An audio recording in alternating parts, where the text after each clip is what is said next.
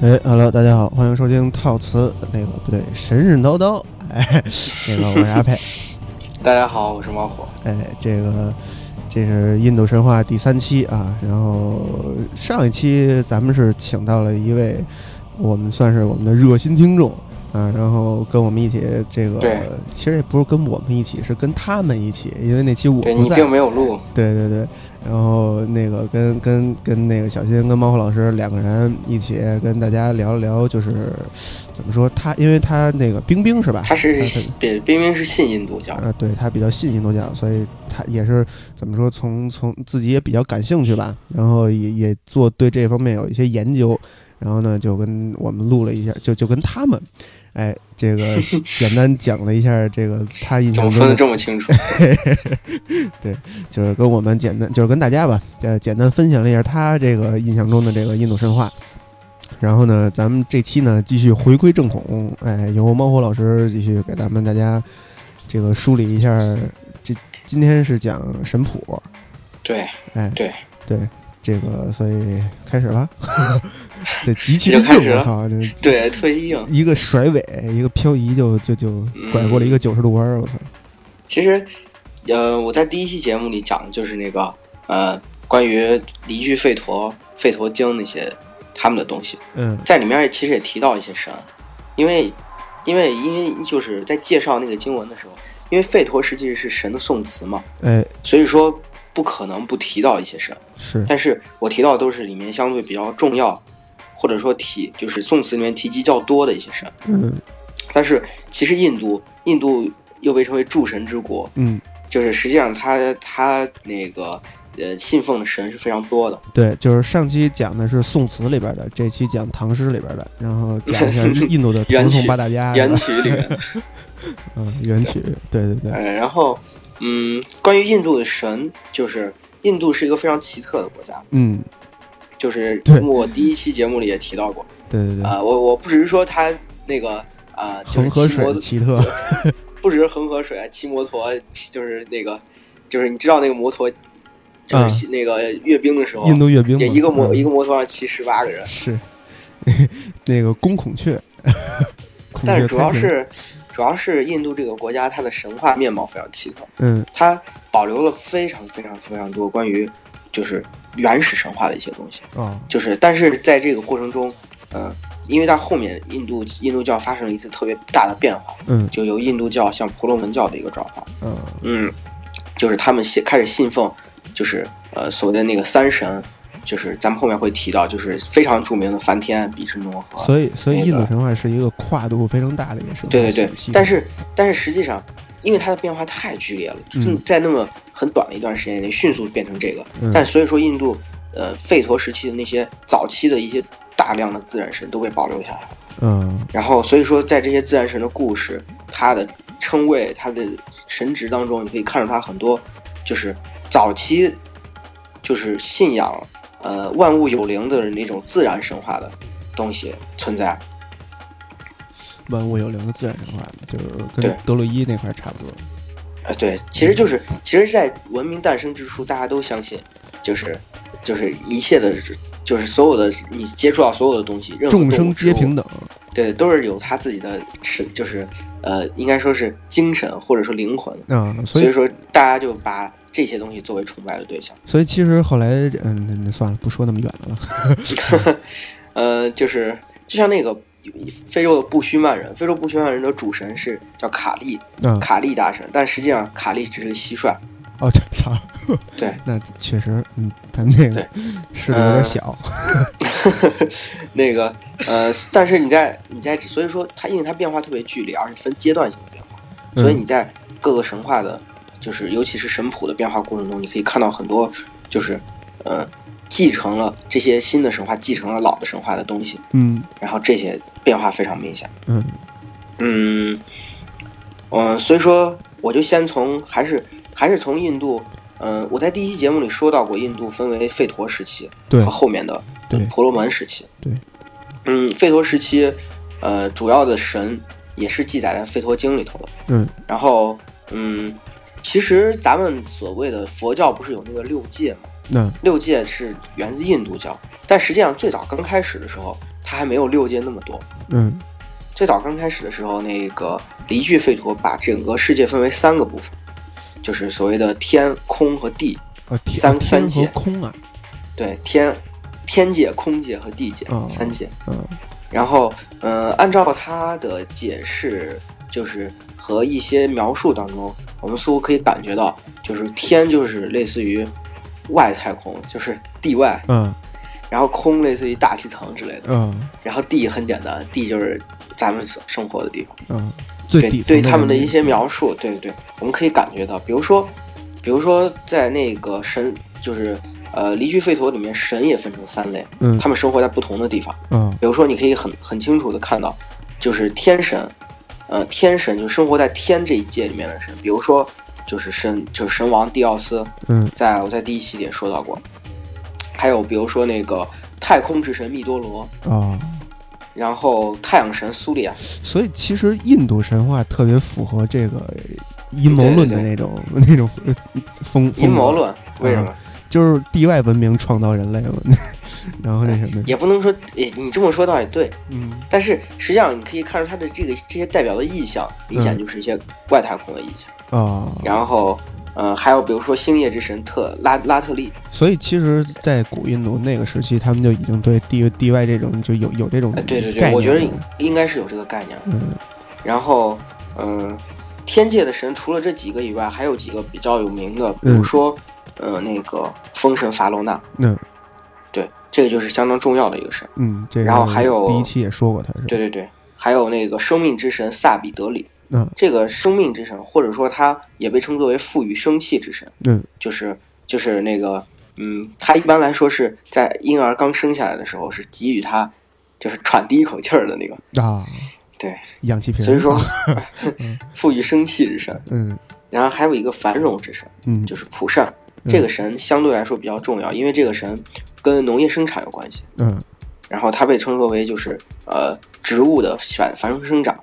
然后动植物大自然的繁荣生长代表了这个意象。然后还有就是上期节目里提到的双马童阿史文，嗯阿史文，嗯，阿史文这个形象，它其实就是一个，呃，我第一期节目里提到过，印印度的早期神话本身就是各种宗教的杂糅，是所以说它里面就会有有那个就是古印欧的东西，嗯这儿就不多说了，上期节目里也提到过。对对对然后还有黎明女神乌沙斯，嗯黎明女神这个相对来说比较重要，因为她算是她在《离居吠陀》里有二十二篇颂词，哦二十二是天啊在印度，嗯，神话当中女神的数量相对比较少，而且宋词很少。嗯就是你看我第一期节目里提到过的那个，呃，因陀罗呀，然后那个伐楼那呀，嗯就是都有几百首宋词，啊但是这个女神最多的一个也就二十二首。二十二首其实也不少了，你看比那大梵天那个对对是对吧，是。嗯呃，然后呃，接下来有一个叫永永生女神阿迪蒂，嗯这个这个女神永生女神阿迪蒂，她嗯被称作为最古老的神阿阿迪蒂是吗？阿阿阿迪蒂，啊，听着特别的那个那边阿迪王是吗不是阿迪利什么的，阿迪利，对对对，是是是，对对那个嗯，就是她永她作为永生女神，她是好多神的那个就是母亲，对，嗯比如说她是密多罗和苏利亚的母亲，啊，对，永然生后女神，嗯呃对，然后呃她并没有专门的祭文，也没有专门的祭祀，嗯它可能是代表大家一个愿想吧，一个一个一个愿望吧。是是，这个啊对人类从从开智以来就嗯从来没有停止过对永生的追求，呃对，嗯，但是很有意思的是，他在《离居吠陀》里一首赞颂词也没有，看来大家还蛮 现实，挺现实。就是认清事实，理想很丰满，现实很骨感，对，就是大家并没有人去记他， 对，这个就很有意思。嗯，说说得了，就是对对，说说得 了。接接下来就是空界，嗯就是空界这些神，你都能明显的看出来，比如说所谓的雷雨之神因陀罗，嗯然后还有风暴之神楼陀罗，啊或者叫雷暴之神，嗯它代表了风暴和雷暴。嗯然后还有雨，就是雨云之神八耶八剑耶，哦，就是它代表的是雨和就是类似于那种呃淅沥沥的小雨之类的。 啊行行，对这唱出来了，我 操，嗯，对，自带然后 BGM 的一个神，我操呃还有一个水神阿巴斯，啊，他有个儿子叫阿巴乃巴，啊他阿巴奶爸啊，他在赞颂词里就被称为水的儿子，但实际他的神职并不是很清楚。嗯，他可能也代表着一些，呃，呃，可能他跟他父亲管理的那个水域可能不太一样。嗯，比如说一个管理海啊，或者一个管理河之类的，但是具体已经不是很清楚。嗯嗯，嗯嗯，就是反正这分里面块儿的， 对对对，这片儿警都是反正都是片儿警。对，这里面比较重要的有雷神因陀罗、嗯楼陀罗，嗯，然后还有因为楼陀罗后面是那个就是湿婆的那个象征，那、变成了湿婆，这因陀罗和楼陀罗是哥俩吗？并没有这个记载、并没有这个记载，但是他俩的神职非常接近，一个是雷雨，一个是雷暴，啊，非常接近。所以可能是啊，嗯、对，给然后给赋予这么一个关系，对，八剑耶也相对比较重要，八剑耶在那个离句吠陀当中的宋词也很多，嗯主要是他跟那个呃德比呃算萨比德里，嗯，就是是所谓的赋予生气之神，嗯这两个神都跟那个啊、包括普善这三位神，嗯这三位神都跟农业生产有一定的关系，嗯所以说相对来说祭祀的那个就是宋词比较多一些。嗯嗯，空界的神也能明显看出来，比如说雷雨啊、嗯水啊、嗯雨云啊、风暴啊，这些明显就是在空中的一些东西。对，这个就能对这个感觉出来嘛，这个在大气层周围的嘛，就是对这叫什么对平流层，对，特别的明显，对，这就很特别的明显。嗯然后呃，接下来就是所谓的地界，啊地界的神最重要的一位神就是那个普利瑟比，嗯就是所谓的大地女神。啊这个很有意思，就是好像在各个国家的神话里头，嗯大地的大代表大地的这个神，好像都是作为女性神出现。哦是吗比？如说，比如说那个盖亚，啊大地之母盖亚，嗯比如说代表着那个在中国代表着大地，实际上有一部分代表大地神指的就是那个呃女娲，嗯，对，然后 但是后来交给了土地公公对土地公算是也算是片儿讲。啊，对，你对看，对他是他那个孙悟空到一个地方叫一个土地公出来，对对长得对都不太一样治。治安管理这块的，嗯对对对，嗯，然后嗯、所以说为嗯好像这个这个一这这是不是世界各地的人都认为是这个大地是母亲嘛？因为它孕育了一切嘛，所对对以对。把这个母性这对这一点赋予了给对这个女大地女神，说到这个，有一个很有意思的说法，嗯就是有一个叫呃萨比尔沃夫的一个语言学家，嗯他以前提出一个观点叫呃语言决定思维，啊就说是呃不同的语言，你操不同语言的人，可能他的思维对于某件事情的看法、思维态度，什么是都不一样的。啊，这个道理一听很很有道理，是是是，就刚听到的时候，你觉得会会觉得很有道理，因为因为你比如说中文跟日语，因为我我学日语嘛，我会知道一点。嗯对，就是比如说他们的思维方式确实不一样，嗯，但是实际上他用的都是一个，就是同一种，嗯，该怎么说？我们都生活在大致相似的环境当中，嗯就是所以我们的语言的结构和描述的东西都相对来说比较相似，嗯就所以说这种说法，嗯，这种语言决定思维说法是其实不太对的，因为即使两个语言不同的人也能达成交流，啊，通过各种方式，比如说手语啊、绘画啊，对对，包括你可以看到神话当中嗯很多东西，比如比如说语言当中母母亲，就是叫母亲都是妈妈，这个是全世界通用的语言。嗯然后包括这个大地女神，我刚才提到这个意象，嗯好像大地都作作为女性神出现。嗯，对然后其其实他这对个对说法有有有有一点，就是人类应该还是先有了思维才有的那个语言嘛，嗯语言对是后来出现的，对怎么可能是语是言决定思维？这是语言可能是影响思维的一个重要因素，但对绝对不是绝对不会决定思维。对对对，等于说那个包括前前段时间那个《降临》嗯那个电影，科幻啊电影，就说是跟外星人交流那个科幻电影。嗯，对，也也说也是他，他其实也想讨论这个问题，就是语言和思维的问题。是，对，他就相信那个观点嘛，就是语言决定思维，因为女主懂了外星人语言之后，就会把嗯外星人的思维也懂。啊，啊是，我还真没看过那，但是我看那电影那个简介了，对，那个电影还不错。嗯，那个话题扯回来，是是是，就除了大地女神以外，另外一个非常重要的神就是火神阿奇尼。嗯。对，这个在上第一期节目里也提到过了。所以其然后实每其实每一个神话的这里边火神都是非常重要的一个职位，对对对，因为火在人的生活中实在是太重要了。对对对，嗯，然后还有一个叫非常有意思的是酒神，哎，叫咋了没事没事啊？还有一个非常重要的是酒神，就是苏魔。啊，苏魔我在第一期节目里应该提到过苏魔酒，就是它是一种香料、蜂蜜，然后完了之后和一些奶油，然后组混合成的一种酒。嗯然后这种酒一般来说是神的，就是神的饮品。嗯，当神饮下之后，他会获得永生。然然后，所以说，但是后来在这个酒苏魔酒这个东西逐渐就作为一个意义概念，作为一个词语被神格化了。那所以说，它也被称作为苏魔酒神。那苏魔酒神他管理的就是酒和那个永，就是也管理一部分永生的一些东西。酒魂儿，我操，对嗯对，酒环儿，嗯，呃，可能就是酒酒中仙。对，酒是粮食精，它就是那粮食精， 对对对，没错。嗯，然后，呃，另外一个就是马神达迪克罗，哦，马神，嗯，对嗯，这块儿就有一些就是可以展开说的一点儿，就是、嗯这为什么会马神，包括双马童，它频繁地出现马嗯这个东西很重要。但是其实呃，那个古代印欧人他是一个农耕的民族，就是嗯不不是古代印欧人，就是那个呃印度人、印度居民嗯雅利安人，他是个农耕民族。嗯，但是但是那个古代印欧人相对来说还是偏游牧一些，那啊对，所以说这些马的一些意象的残留，很可能就是，呃，就是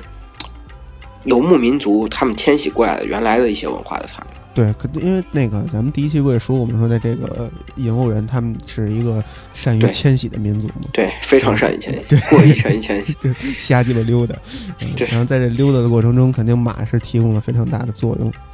对，嗯嗯，就像其实中国是一个农耕民族嘛，嗯，但是中国最就是在中国里面比较受人尊敬的牲畜对，包括在祭祀当中祭常使用的牲畜，就是牛、羊、猪、牛、羊，嗯，这个就很明显了，这就明显就是一个，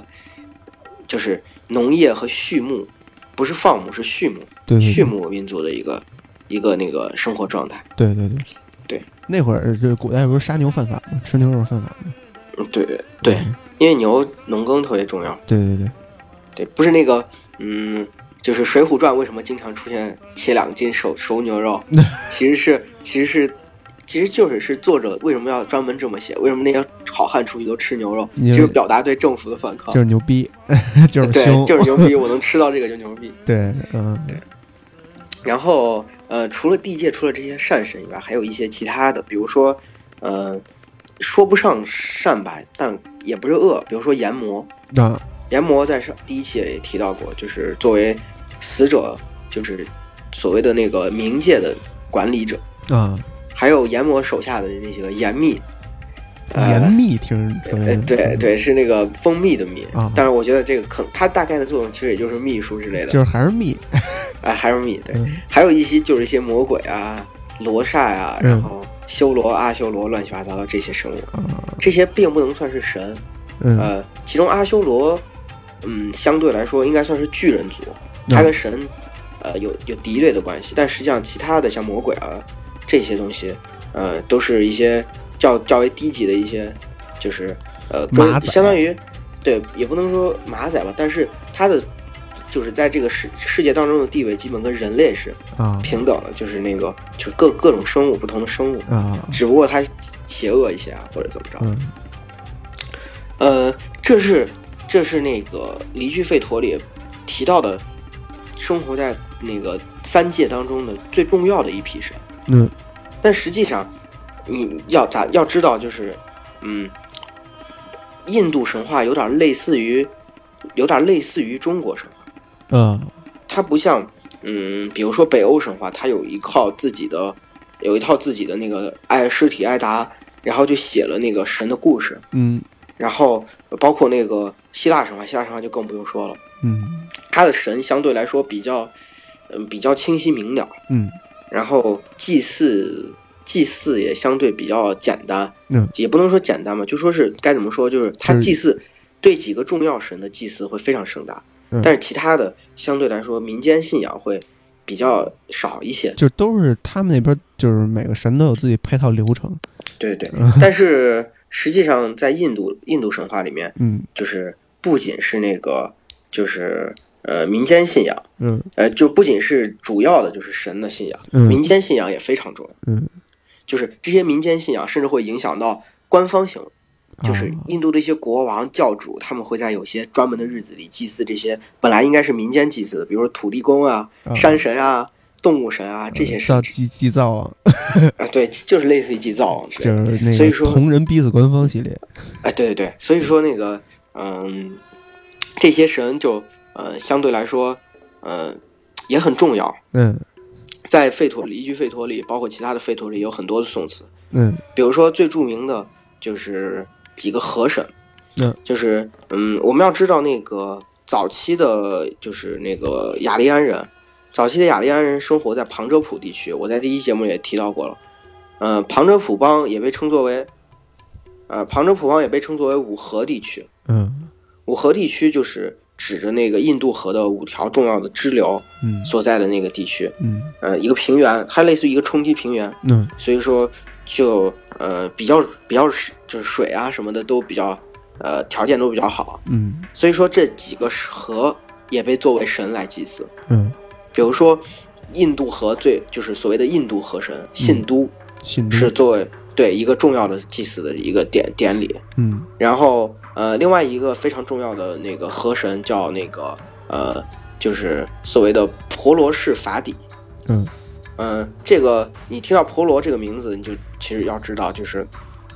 嗯、这个跟婆罗门教，包括跟那个婆罗门祭司这个有关系。啊就是这这这条河叫那个萨尔斯瓦底河，嗯嗯、萨尔斯瓦底河实际上现在已经非常非常小了，是一个特别小，几乎快要消失的河。然后它消失在那个就是流到那个拉贾斯坦的那个沙漠里面之后就没了。嗯但是在古代，这条河承担着一些就是宗教祭祀的这种职务，嗯所以说在那个印度非常的重要，有很多宋词是祭祀它的。嗯呃，而且那个婆罗氏法底也被称作为学问女神，嗯对她应该说是从一个河变变为神格化之后，然后又变为一个神，嗯产产生了这样的变化。嗯然后那个还有叫那个呃赫，就是还有他们还会祭祀那个苏特拉结河，嗯，呃，苏特拉结河的神格化的神灵叫那个赫图德里。呃不得叔了对，苏特拉结河其实是一个那个发源于中国，啊它发源于那个西藏的兰嘎措湖，然后在国内也被称为象泉河，啊，然后到了印度之后被称作为苏特拉结河。象然征后嗯对，呃，另外一个叫比阿斯河，它的神格就是神格化的那个名称叫做维帕斯。嗯印度，呃，他们会记这四条主要的河嗯来作为呃平常日常的一些国家的层面的祭祀。嗯然后呃呃，还有几个很有意思的神，就是呃，虽然这些神的力量非常弱，嗯神职特别奇怪，嗯但是呃，他们作为因为过非常非常生活化的一些神，啊所以呃被被大家就是呃有很多的祭祀文文里面提到这些，嗯比如说那个特里塔，啊，特里塔被称为火光之神，火啊火光之光神啊还对行它它不是像阿奇尼那样的火，嗯而是它作为生活的方面的火，啊，就就是是它作为，对对对，就是比如说厨房的火，就是灯泡儿或者呃或者说对对，比如说油灯的火，嗯就是这样的火，作为这样的火点出亮现智它慧人生那 种感觉星星点灯，对，它作为呃一个嗯，类似于呃，啊就是他镇是那宅，灶王爷哎，对对对，嗯它不仅起灶王的作用，它还起到一定的，比如说镇宅啊啊这样的保护的一些作用。哦，那还是所以说那什么的，还还挺累的对对是嗯，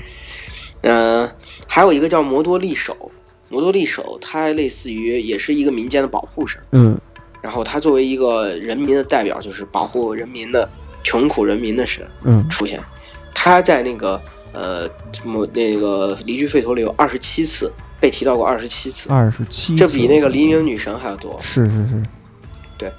嗯、这些你可以这些一票的神，这一票的神你都可以看上，不管是在生活在三界当中的主要的神灵，嗯代表着自然界每一个元素的神灵，嗯还是代表着河的神灵，还是一些生活生活方面中我们所接触到的东西，嗯比如酒呀、马呀、火光呀这些东西，嗯你都能看出来，这是还是嗯很早期、很早期那种自然信仰，啊，就是所谓的那个多神多神教。对对对，呃，他把你能生活中你能接触到的所有的东西都都是列为神嗯神，格化，都神格化。其实，其实这个多神教的，呃，思维就是这个这个东西啊，到现在流传到现代神话中还保留的最多的，嗯应该是日本。嗯啊，。所谓的百鬼夜行，其实就是早期的自然自然崇拜是是是，对，包括那个嗯呃，英国里面那些精灵呀，那些啥的，啊对，也都是。嗯，哎，那中国呢？中国不是吗？嗯，中国，你你觉得现在中国还有多少中国自然？中国不是宗教但中国传统好多中国这个神啊，特别有意思的一点是，特别像北欧那边那英灵那设定，就是好多牛逼人物死了以后， 然后就变对神了。所谓的仙，对对对仙，对对对，这个这个是这个东西非常有意思，比如说仙和神的区别。嗯咱们现在所谓的神仙，其实古代是有分开的。啊，对，这个一定会给大家讲。这个到时候到中国的时候再再再再那什么。对嗯对，然后那个，嗯，就是这些神都能嗯明显看出来是自然崇拜，那对，非常明显，对啊吧？对。然后，所以说在后期慢慢发展的过程中，就是尤其是这个一个宗教在发展的过程中，它它如果想要继续发展下去，嗯不是说保持现状，它肯定会进行一些思维上的，或者说哲学哲学思辨上的一些改革。是神话大革命。啊，对，所以说在后期的时候，就是应该说是中中期吧，中期就慢慢的多了很多抽象概念，嗯，就是把这些抽象概念作为神嗯来进就行祭祀。就是呃，到了后期就是印度的神就更神道了对，比如说命运之神啊费达特里，啊然后就是信仰之神斯斯拉哈德，啊还有那个愤怒之神漫游。啊！漫然后游还那是嗯哎，对，漫游嗯是那个呃曼，就是那个曼谷的曼，啊就是那个泰国，而游是那个呃游游骑那个游，啊漫游。啊嗯，对，然后呃，还有叫引领之神乃特里，乃特里作为引领，这作为后期神一个相当重要的一个神，嗯他嗯很多嗯就是早期的因陀罗、还有楼陀罗和伐伐尤的一些就是那个呃伐楼那，我刚刚说错了，反、就是不同的翻译，嗯，就是伐楼那的一些事迹都会安在他的身上，啊然后后来还说他进行了一些创世啊什么的，但是这都是很后期很后期的。啊呃呃，还有一个比较重要的那个抽象概念的神那叫是陀思多。陀陀思多，陀思多这个神，它其实是一个古老神灵的一个概念的演化。是一个就湘是湘西那边的赶尸的那个 师傅，陀然后思那多个的时候最早的时候，它是作为工匠之神存在的。啊那个因陀罗的降魔杵，然后还有那个呃，就是那个法楼那的那些呃，他的首饰，然后都是那个就是陀陀思多所打造的。啊然后，嗯、但是到后来之后，呃，陀思多慢慢变成了技巧之神，就啊他从工匠之神变成了技巧之神。嗯其实最近看美美美国众神那个剧集，嗯有一点很有意思，就是美国众神里面那个剧集里面有一个就是火神福尔甘，嗯其实就是那个罗马神话里面的那个呃火神，然后他他是他的神职是火山，火山喷发是他的神职。啊对，但是在后来的时候，那个就是他转职了。嗯转成那个枪火之神，就是每一次枪击扣发都能都是对他的祭献，啊，那他还挺累的，我操啊 对，是对他的献祭，所以啊他对力量对很强大。啊是啊，对对对对，献祭啊对，对所以说这个就很有意思，就是就是陀思多就是明显的在在神话、宗教神话或者说人们的观念，嗯因为宗教神话还是从人们的观念当中出现的，嗯在人们的观念或者说思维改变的情况下，他也进行了转职，嗯是是是所以所以这个转职堪称成功，嗯就是他在那个后期的神话当中就是起到了非常重要的作用。啊陀思多有一个女儿叫萨拉纽，萨然拉后纽她萨拉纽和一个嗯，类似于应该说怎么就是类似于仙人，或者说就是呃，嗯，应该说是或者贤者还是怎么着，你可以用这种来称呼他的一个人，叫那个比伐斯万特。嗯他俩他俩结合之后生下了人类，啊人类就诞生了。所以人类就是后来都有了一个叫贤者时间，啊可还行。所以说他在这个神程当中，它本来是个陪衬的神，在早期的神话当中，但到后期的时候变成了相当重要的一个，反而成人类的诞生的一个一个呃，该怎么说一个起源。 嗯，这个就他的转职堪称成功。对对对，嗯还有一些非常非常非常奇怪的神，呃呃，就是呃，除了这些概念，这些概念相对来说还比较比较明了，比如说命运之神，每个每个国家都有。对，信就是这些这些愤怒之神啊什么的，可能稍微少一点，但是还还是相对来说还是比较常见。嗯但有很多很有意思的东西，比如说，嗯、他把一些抽象名词人形化，并且把它神格化。啊，比如说有一个呃创世神话嗯叫生主宋词，生主宋词里面他提到的有点类似于呃他提到的就是谁创造了这个天地，嗯然后谁就是呃谁给给予我们生命什么什么的，嗯于是这个谁在赞颂的过程中就变成了神， 啊，就是叫就是就是这个是就是这个名字这个名字就是这他的名字叫 K K 呀，走户，然后就是就是 The Who 对，对，然后呃所以说但是在中文翻译咱们不能翻译成谁，嗯所以说在那个金克木先生在翻译这个过程当中就把它翻译成了那个生主，啊，就是生命的生。啊或者叫生命之主吧，叫生主。啊，有点类似于盘嗯生古主那这种个那种 意意象，哎，对对对对对，嗯生主这个概念非常奇非常奇特，就是嗯它作为一个单独的神，它时而作为一个单一的神，时而作为一群神，啊，然后它作为一群神的那个形象出现，并且并且里面有有些神会出来参与到其他神的故事当中，嗯，很很科学，然后 啊这玻璃二象性，就是很很很奇怪。对，关于生主的宋词只有两首，嗯就是在第十卷八十一和八十二首是赞颂生主的。啊，然后，但是那个在后面的，在那个就是我刚刚说是离句吠陀，嗯但是在那个阿达婆吠陀和耶柔吠陀里面嗯有很多关于生主的颂词，啊，然后 咳咳尤其是在后面，嗯再往再往后的往事书里面，嗯，生主的那个他的所作所为直接搬到了梵天身上，那这啊，直接搬到了大梵天身上，嗯所以说到后来，呃，生主创造这个世界变成了大梵天创造这个世界。啊，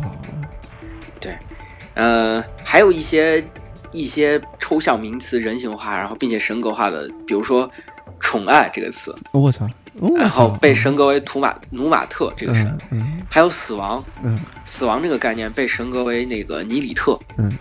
呃，但是很很奇怪哦，就是一般来说死神。在各个国家里都算是一个比较重要的神，嗯，哎，但是也说不来，他有炎魔，炎魔是冥界的管家，对嘛，这冥界个嗯的这冥界之主。你刚才不是也说了吗？其实它这个死亡，这个它是一个状态，把这个状态升华。对对对对对，是是，嗯它其实有点像那个希腊神话里的那个萨萨特纳斯，啊，就是死神，嗯，就是就是你知道这个，比如说那个那个那个《圣斗士星矢》里面不是会经常那个有个 BOSS，就是他死神是作为一个明确的形象出现的，是一个 BOSS 出现的，嗯然后并且大反派嘛，嗯然后其他受的那个那个呃，请那个那个就是突然忘了，就是圣斗士对，哎呀，我这脑子就是突然忘，我都不知道圣斗士叫什么，嗯，明斗就是士圣斗嘛，士圣斗士的影响之后嗯，就很多。就后面的很多奇幻作品啊什嗯么，都会把死神作为一个重要的形象出现。嗯，但实际上死神并不是一个就是具体的形象，就是胎就是哎很响，就是关关于关于那个对 title 很像，就关于那个呃，披着黑黑袍拿着镰刀的这个形象，嗯是在后面中世纪的时候，嗯就是出才出现的。啊就其实古希腊、古罗马时期并没有死神这个称谓，嗯它有死亡，萨特纳斯是代表了死亡，但是它实际上就是类似于咱们所说的，比如说咱们说春姑娘来了那啊什么之类的嗯，它就是这样一个形象。啊，对，其实有点类似于在印度神话里的那个尼里特，就是代表了死亡。那它就是这种非常非常抽象的一个概念，它并不是一个具体的神。就我们我们不会把春姑娘当做一个神，对不对？就是还是形容一种状态吧。对对对，是是。嗯然后除了这些一票单独的神以外，嗯那个呃，离去吠陀里，包括剩下的三部吠陀里，非常喜欢用双神来作为那个啥，作为他的一个宋词嗯。在这儿不多做解释，它其实就是把咱们所知道的一些神，比如说把密多罗和那个因陀罗，嗯然后连接在一起，他们称为天地双神。啊，然后来自这样的祭祀。天地但是风，嗯除了除了双神祭祀以外，嗯就是它里面有很多有几百篇关于双神的祭祀。 啊，然后大大约我的意思就是，我我有这么一种很大胆的想法， 呃有一个大胆就是想法啊，有一个大胆的想法，他们祭祀双神有可能说不定是为了节省时间对或对者节省精力之类的。是是一个一对个的我祭祀，确实按他们这么算的，一年得有半年时间都在祭祀。对然后除了双神以外，还有一些就是所谓的群神，嗯就是这些神的地位类似于，比如说天兵天将，啊什么八仙，嗯，然后这样的一些形象。就是那呃种工薪阶层的神， 对，比如说那个摩鲁特，嗯摩鲁特群神，嗯就是他被称作为他是暴风雨的代表，啊实际上是因陀罗手底下的一票小弟。哦，那他们这个对暴风、这个雷暴、雷电这个还还还挺看挺看重的，因为因为很很很有意思，因为印度是那个海洋气候，啊海洋性季风气候，嗯。所以说经常有台风啊。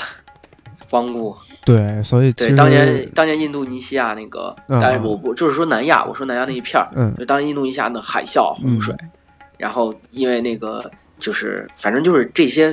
自然灾害，关于风、关于水、关于嗯大雨的这种自然灾害特别多。所以其实嗯按你这么说，看神话还得懂地理，哎，我觉得还真的懂点儿，嗯因为神话是你是你就是当时那些人他所生活的生活环境，嗯他的生活状态对对对所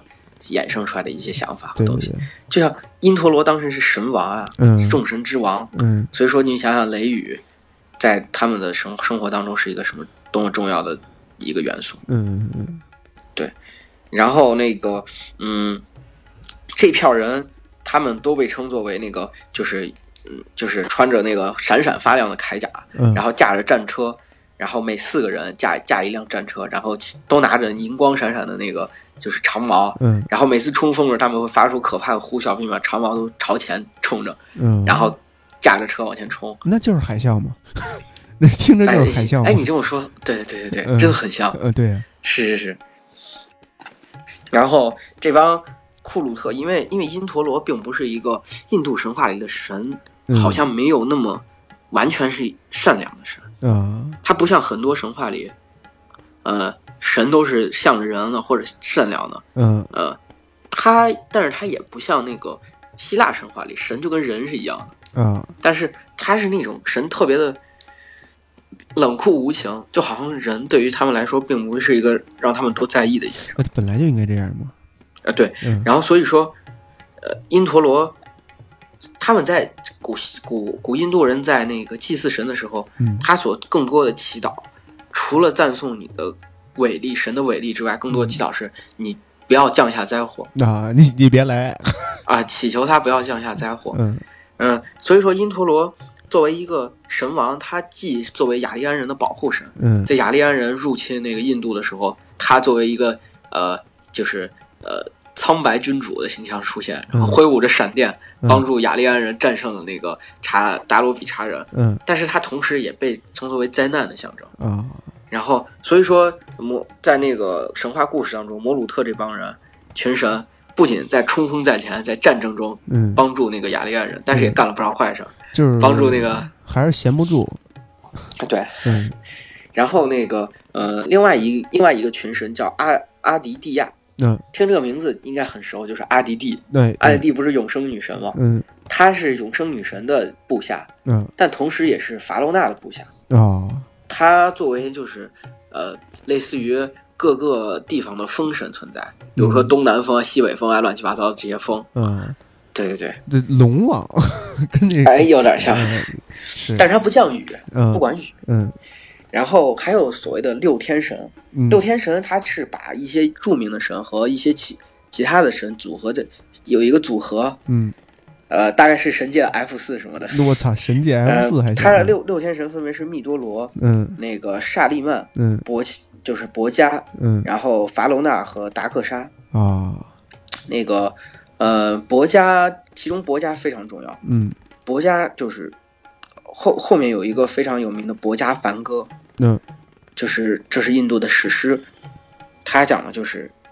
伯加从伯家口中讲出的一个故事，叫《伯家梵歌》。从伯家口中讲出来的啊，，对，谁讲故然事后的神？嗯嗯，这其他的这个神，比如说刹利、刹利曼和达克沙这两个神，并没有做过多的描述，嗯然后他们的神职也不是很清楚。嗯然后还有一个很有意思的群神，三兄弟，嗯三兄弟神叫利布伐加和那个比佛伐，嗯，呃，比比比婆伐，我我那个舌头打结啊，比婆伐这名儿比确婆实伐挺拗拗口的对，比婆伐这三位神嗯，他原来是人类，啊啊，这是个很有意思的情况。就在印度神话当中，人本身是完全没有地位存在的，嗯但是这三个人作为人类被升升作为神，实际上它代表着一些就是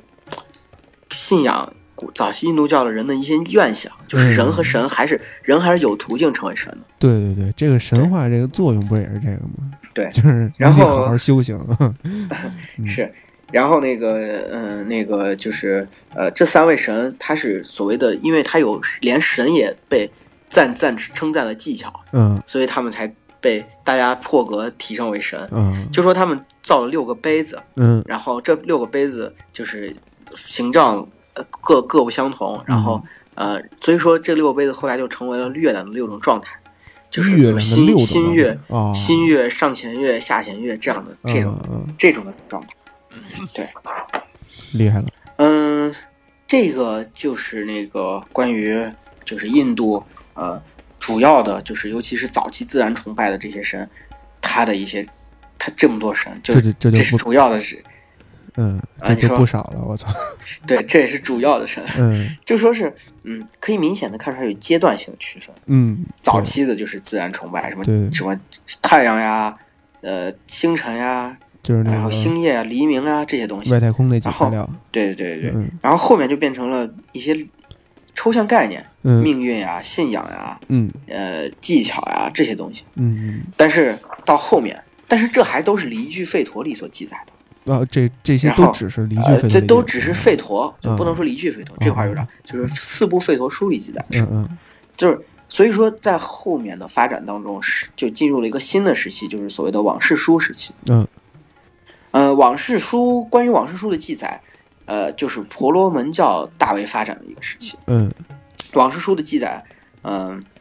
它记载的主要的就是那三位神，嗯就是所谓的大梵天，嗯然后那个湿婆，然后还有那个就是呃那个比湿比那个比湿奴，嗯这三位神的一些故事。嗯嗯，所谓的往事书，它其实往事书这个称谓，实际上是一种，呃，古印度的一种，嗯，文文文体吧，一种或者说一种文学作品的一个名字。嗯哦，然后，它不呃，是一本书所是吧咱们是，呃，对，它并不并不只是神话，它还包含了就是历史、啊法律、医学、诗律啊这些乱七八糟，就是类似于百科全书这样。是是是，嗯啊、然后。呃，咱们所称的那个神话的往事书，它被称为大狭义的那个往事书。嗯它分为大小两部，嗯然后这个狭这狭义的，就是所谓的大小往事书，记载的是宇宙的诞生、嗯神仙，然后帝王这些故事。嗯然后其他的往事书记载的都是一些什么音律啊、医学啊这些，嗯对，要是要分开的。嗯呃，在这儿就简单的讲一下大小往事书的东西。嗯， 呃，大往事书分为三个部分，嗯就是它记载的很明显有三个部分。嗯，忧往事书就是忧愁的忧，嗯记载的就是梵天的故事。啊，暗网是说，就是那个光暗那个暗呃网暗网是是对啊暗网，对对，记载的就是湿婆的故事。啊还有喜往是说，记载的是那个就是欢高兴的那个欢喜的喜，啊记载的是那个比湿奴的那个呃就是故事。嗯，这欧三位喜爱神嗯对对，呃，幽往事书还分为几个，比如说那个梵天往事书、嗯梵卵往事书，嗯然后摩根德耶、未来诸未来往事书、诸如往事书，就是分为这么这么几本。哦我操，然后除了梵天和梵卵以外，讲的是梵天本人的故事。嗯然后摩根德耶是摩根德耶往圣书是讲一个叫摩根德耶的智者的故事。啊然后包括其他的这些都是梵天在里头出现了，所以把它都归为幽往事书这一部分。嗯然后是关于湿婆的往事书很有意思，就是除了湿婆本人的那个湿婆往事书以外，嗯还有风神往事书、火神往事书、嗯林家往事书和释犍陀往事书。嗯这四本这四本往事书，实际封神，呃，封神还有一个名字就是伐楼那往事书，啊，火神就是阿奇尼往事书。嗯他是把这些火神、风神的神职，包括林家，林家其实是生殖崇拜，啊然后然后那个把这些神职都归到了师陀师婆的身上。嗯然后洗往事书除了那个就是，呃，那个呃比湿奴的那个往事书以外，还有那个薄伽梵往事书和嗯那陀罗那罗陀往事书、大鹏往事书。这个这么让你这么一说，感觉这个往事书听着特别像个人传记那种东西。嗯，其实非要说的非要说的话，有点类似于，嗯，应该说什么呢？有点类似于《史记》吧，对对对对对，就是比如说什么什么本纪。嗯，什么什么列传嗯之类的，对。然后这个《西往事书》里面有个很重要的就是《莲花往事书》，嗯就是实际上它这个《莲花往事书》里包含了一些早期的，嗯，就沙门思想，啊沙门思想到后来就慢慢衍生出了佛教。嗯，沙门嗯对，然后那个《薄伽梵往事书》这个很重要，这个《薄伽梵往事书》它记载的东西很多，就是它有八万一千多行，八哦，呃，八万多行。听着特别像代然后码论行数，我操对，然后其他的往事书最多的也就一万行。嗯啊对，然后他，但是对这个东西啊，我我我个人观点，我觉得有待商榷。就是嗯不是，我不是说怀疑它有没有这么多，嗯是这么多里到底有多少干货，就是这说不来。啊，因为印度神话特别奇怪，他他他会七万多一说车个轱辘七万多个标点符号，对对，他他会说车轱辘话，就是比啊如说，举举个很简单的例子，就是呃嗯，比如说有这个有，比如说他提提到一个人，有个王子，嗯这个王子他经历了一呃，比如说他过了一翻过了一座山，越过了一座沙漠，战胜了一条恶龙，嗯拿到了一把宝剑，嗯然后我们称之为他叫什么什么王子，就是完了。本来介绍这个王子的故事讲完了，你下面就不会出现再出现这个故事。对对对但是他每提到这个王子，都会把这个故事再讲一遍。 啊啊啊，对，加深印象，嗯，这因为这个这种这种这个讲故事的方法比较适合洗脑嘛，对对对，嗯确实是嗯因为有这么一种说法，说是早期的时候，因为没有文字，嗯所以它是一种口口相传的，所以它必须要说车轱辘话，让大家容易记住。嗯嗯嗯，然后，嗯、就是就是所谓的大往事书，小往事书有传说中有十八部，然后但是这十八部到底是哪哪些，现在也说不清楚。然后有一些说法，各种各样的说法都有。嗯然后，但是小往小那个往事书里面有很有意思的一个，就是所谓的湿婆拉科士耶往事书，嗯这是个双神往事书，啊，这其实就是早期的吠陀宗教的一个残留，嗯是就就是公认的十八部小往事书里只有这一部是双神。啊但是实际上它是一种残留，但是不多了。余孽，对对嗯对，这这这个往事书的神就很简单了，你发现没？就是当神话发展到一定程度的时候，宗嗯教发展到一定程度的时候，它的神谱系会相对比较简单，对，因为你弄复杂了，反正因为也哎不信对嘛，对对对对 对，弄复杂了对于传教并不是一件好事儿，对对对，因为它会削弱那个信徒的。势力，比对如我信这个，他信那个，他信那个，所以说这些发展的特别强大的宗教，最后都是一神。嗯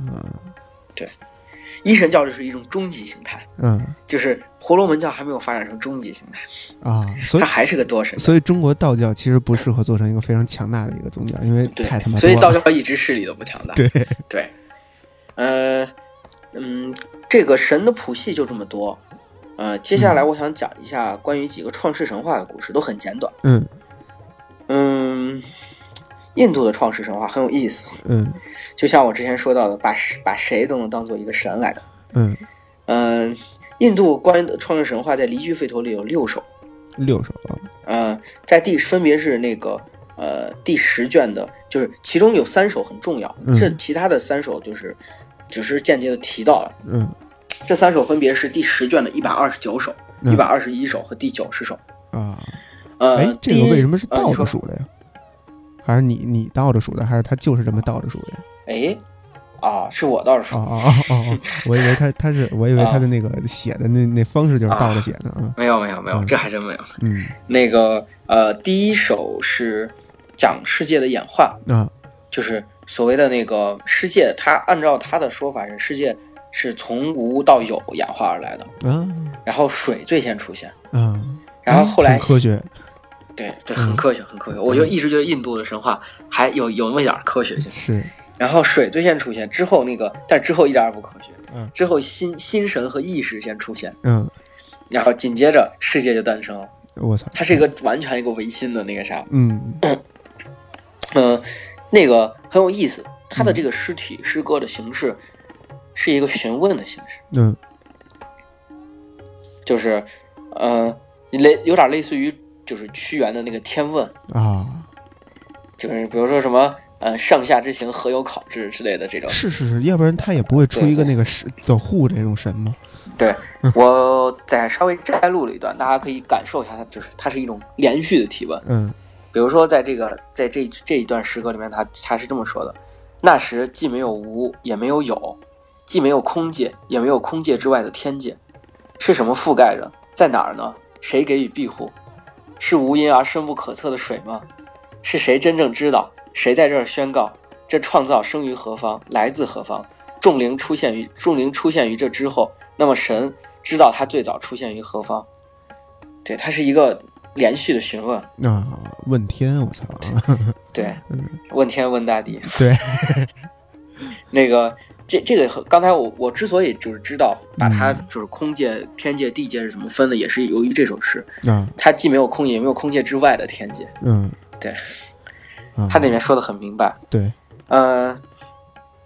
这个这个这个故事很简单，它实际上就是一个呃，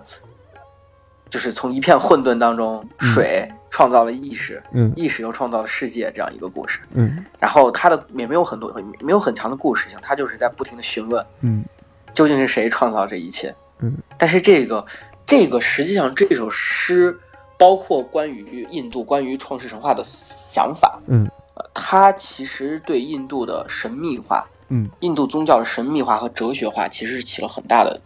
影响的。嗯它并没有像很多其他神话一样明确的告诉你，明确的告诉你它是一个怎么样的一个状态嗯，它只是。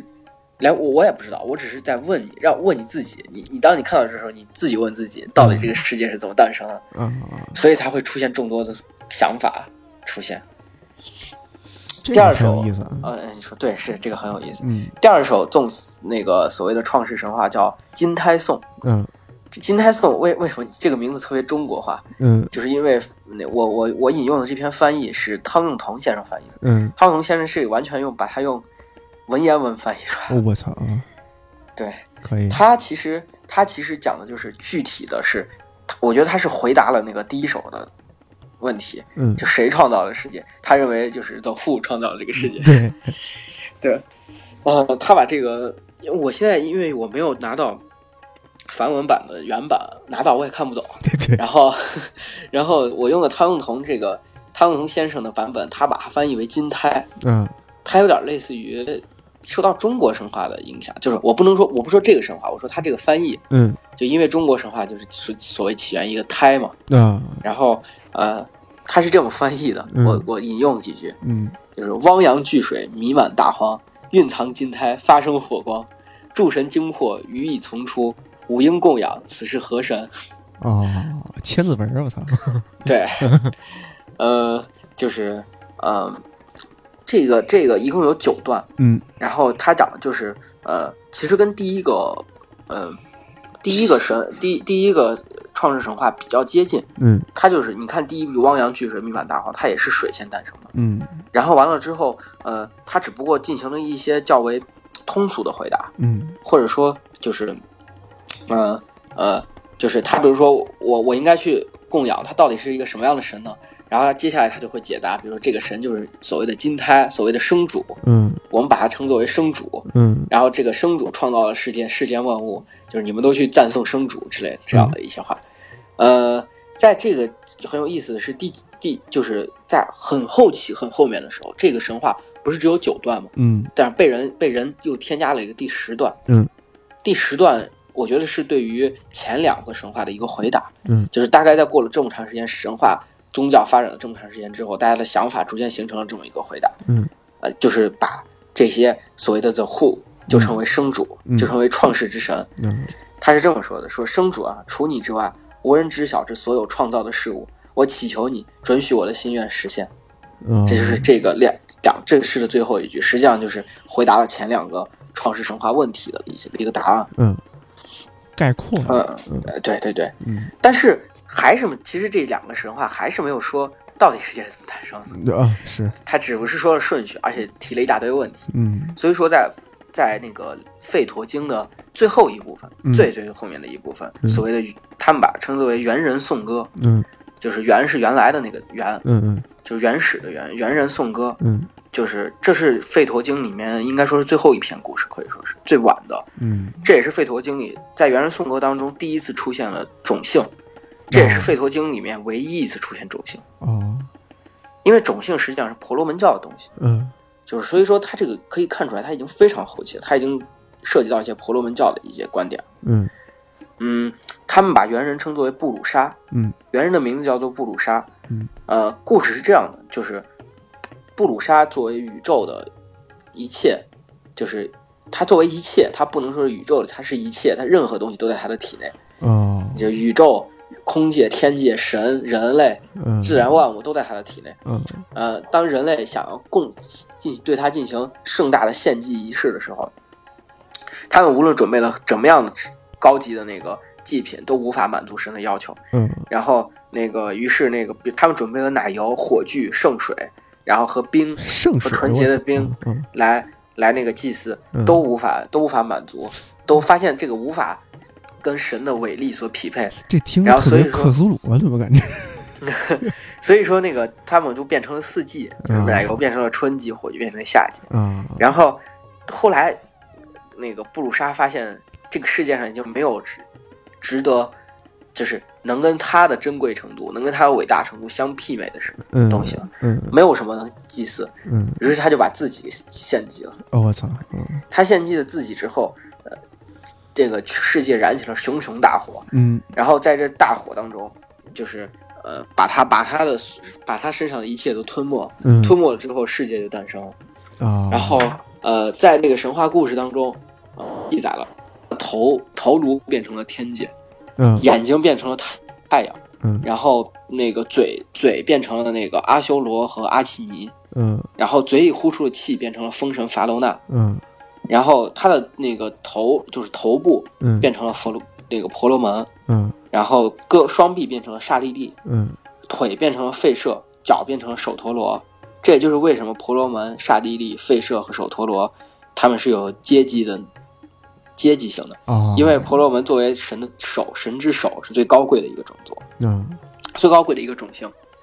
然后，而手陀罗只能是神的脚而已。啊，所然后以所以其它的实印度头种姓是从这儿来的是吧？就是它那个对对种姓对的分分分级，是是是，嗯呃，他的头头盖骨变成了天界，嗯然后那个呃腹腔变成了空界，嗯然后就是那个呃，就是就是类似于他的下半身变成了那个呃，就是他的脚啊、腿啊这些东西变成了地、地界，嗯，然后他的耳朵和他的头发变成了四方世界。这个听着有点盘古的意思啊，对，是嗯这个这个神话猿人宋词其实是一种，就是在神话学当中有一种说法，就是所谓的泛神论。啊就是泛神论是这样的，它是一种多神教的一种进化嗯思想，就是说是神它是基于自然的，嗯自然就是神，嗯我们所看到的大自然的一切都是神，嗯，它没有明确的，呃，没有另外的超自然的主宰，嗯没没有谁能管着人类，就是我们生活在这个地方，嗯我们就是在神的身身躯当中生活嗯，然后呃，神化成了世间的万物，然后呃，我们应该就是没有人能管着我们，我们虽然应该对他表示尊敬和献祭，但是并不是对我们人对人的一种奴役，嗯这是一种泛神论。泛神论在泛神论，就正因为就是我我正想说，就是正因为印度神话的泛神论，嗯然后和他的一些嗯神秘主义，他的一些自我呃自我思考的一些一些状态，嗯，所以说才诞生了那个就是嗯印度教后面的一些哲学思想，哦对，比如说所谓的所谓的无，所谓的那个呃阿赖耶识、莲花，然后他的一些所谓的那个呃，就是这些嗯更为哲学化、更为神秘主义的嗯一些一些嗯思想吧，一些思潮，我觉得是从从这儿开始，嗯从元人宋词开始。元人宋词不仅是不仅是这代表了这个世界的诞生，嗯同时也代表了印度就是呃哲学思辨的一个开端。嗯，对，厉害了。对，就沉嗯是沉默啊， 对，关于呃，我认为这就是一个很很好的结尾，你知道吗？ 操，那本期节目到此结束， 我操，呃，对，但是其实这有一个非常小的，刚才我忘了讲到，嗯呃，就是所谓的当时他燃烧自己的时候，他用他自己的围栏把它捆了起来，啊，他的围栏是七根儿，七个人，所以说七在那个呃印度神话里是个很重要的一个一个那个概数念，字，嗯呃，但是很很有意思，就是嗯那个呃。基督教神话里，嗯七也是个很重要的数字，啊，就是咱们现在所谓的一周七七天嘛。嗯嗯上帝创人用了七日，嗯但是无独有偶，中国神话里也有一个关于七的传说，嗯，就是中国神话里在每月正月初七的时候，其实是称作人日。人日啊，对，人日就是包括在杜甫、高适的好多诗里面，嗯就是都提到过，就是关于人日的那个，就是那个呃祭，就是该怎么说祭祀。嗯比如说那个《北史魏收传》里面，嗯他就说正月一日是代表鸡，二日狗，什嗯么什么三日，然后七日代表的是人。啊，然后呃，其实传说中就是人日，其实代表的也是一个非常古老的一个早期神话，嗯就是所谓的创世之主、嗯 The Who 也没有名字，对他创造了第在第七日创造了人。啊，对， 那很有意思，这这这确实挺有意思的，嗯，对六七四十二，关于宇宙的终极， 对对，关于宇宙的终极，嗯没错。嗯，那这个，那你这这是不是差不多了？对对对，那这时间其实也差不多了。因对我认为是宇宙的终极就是一个很好的结尾。 对对对，但是其实这讲到最后，就是这个刚才这个这这印度盘古啊，用燃烧自己的方式， 嗯，不光画出了这个三界，然后不光画出了这个日月繁星，还画出了印度的种姓，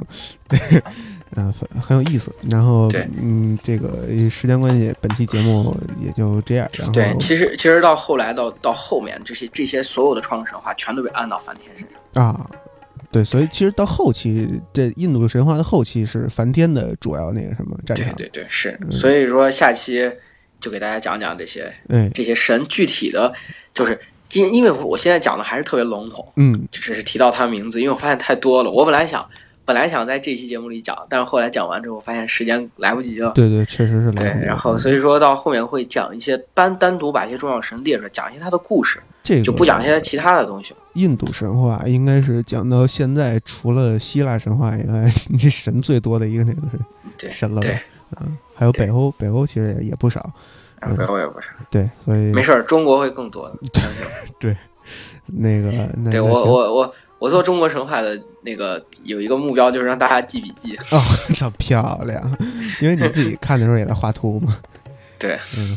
那那行，那时间嗯差不多，咱们今天的节目就到这儿。然后下期继续哎好，咱们讲讲印度的这些比较比比较怎么他说？们的故事嗯很有意思的故事，是比比较啊牛逼爱的神恨的情故仇事， 啊，对，爱爱恨恨情情仇，听着特别武侠。对，那谢谢谢大家，那个嗯再见。大家再见。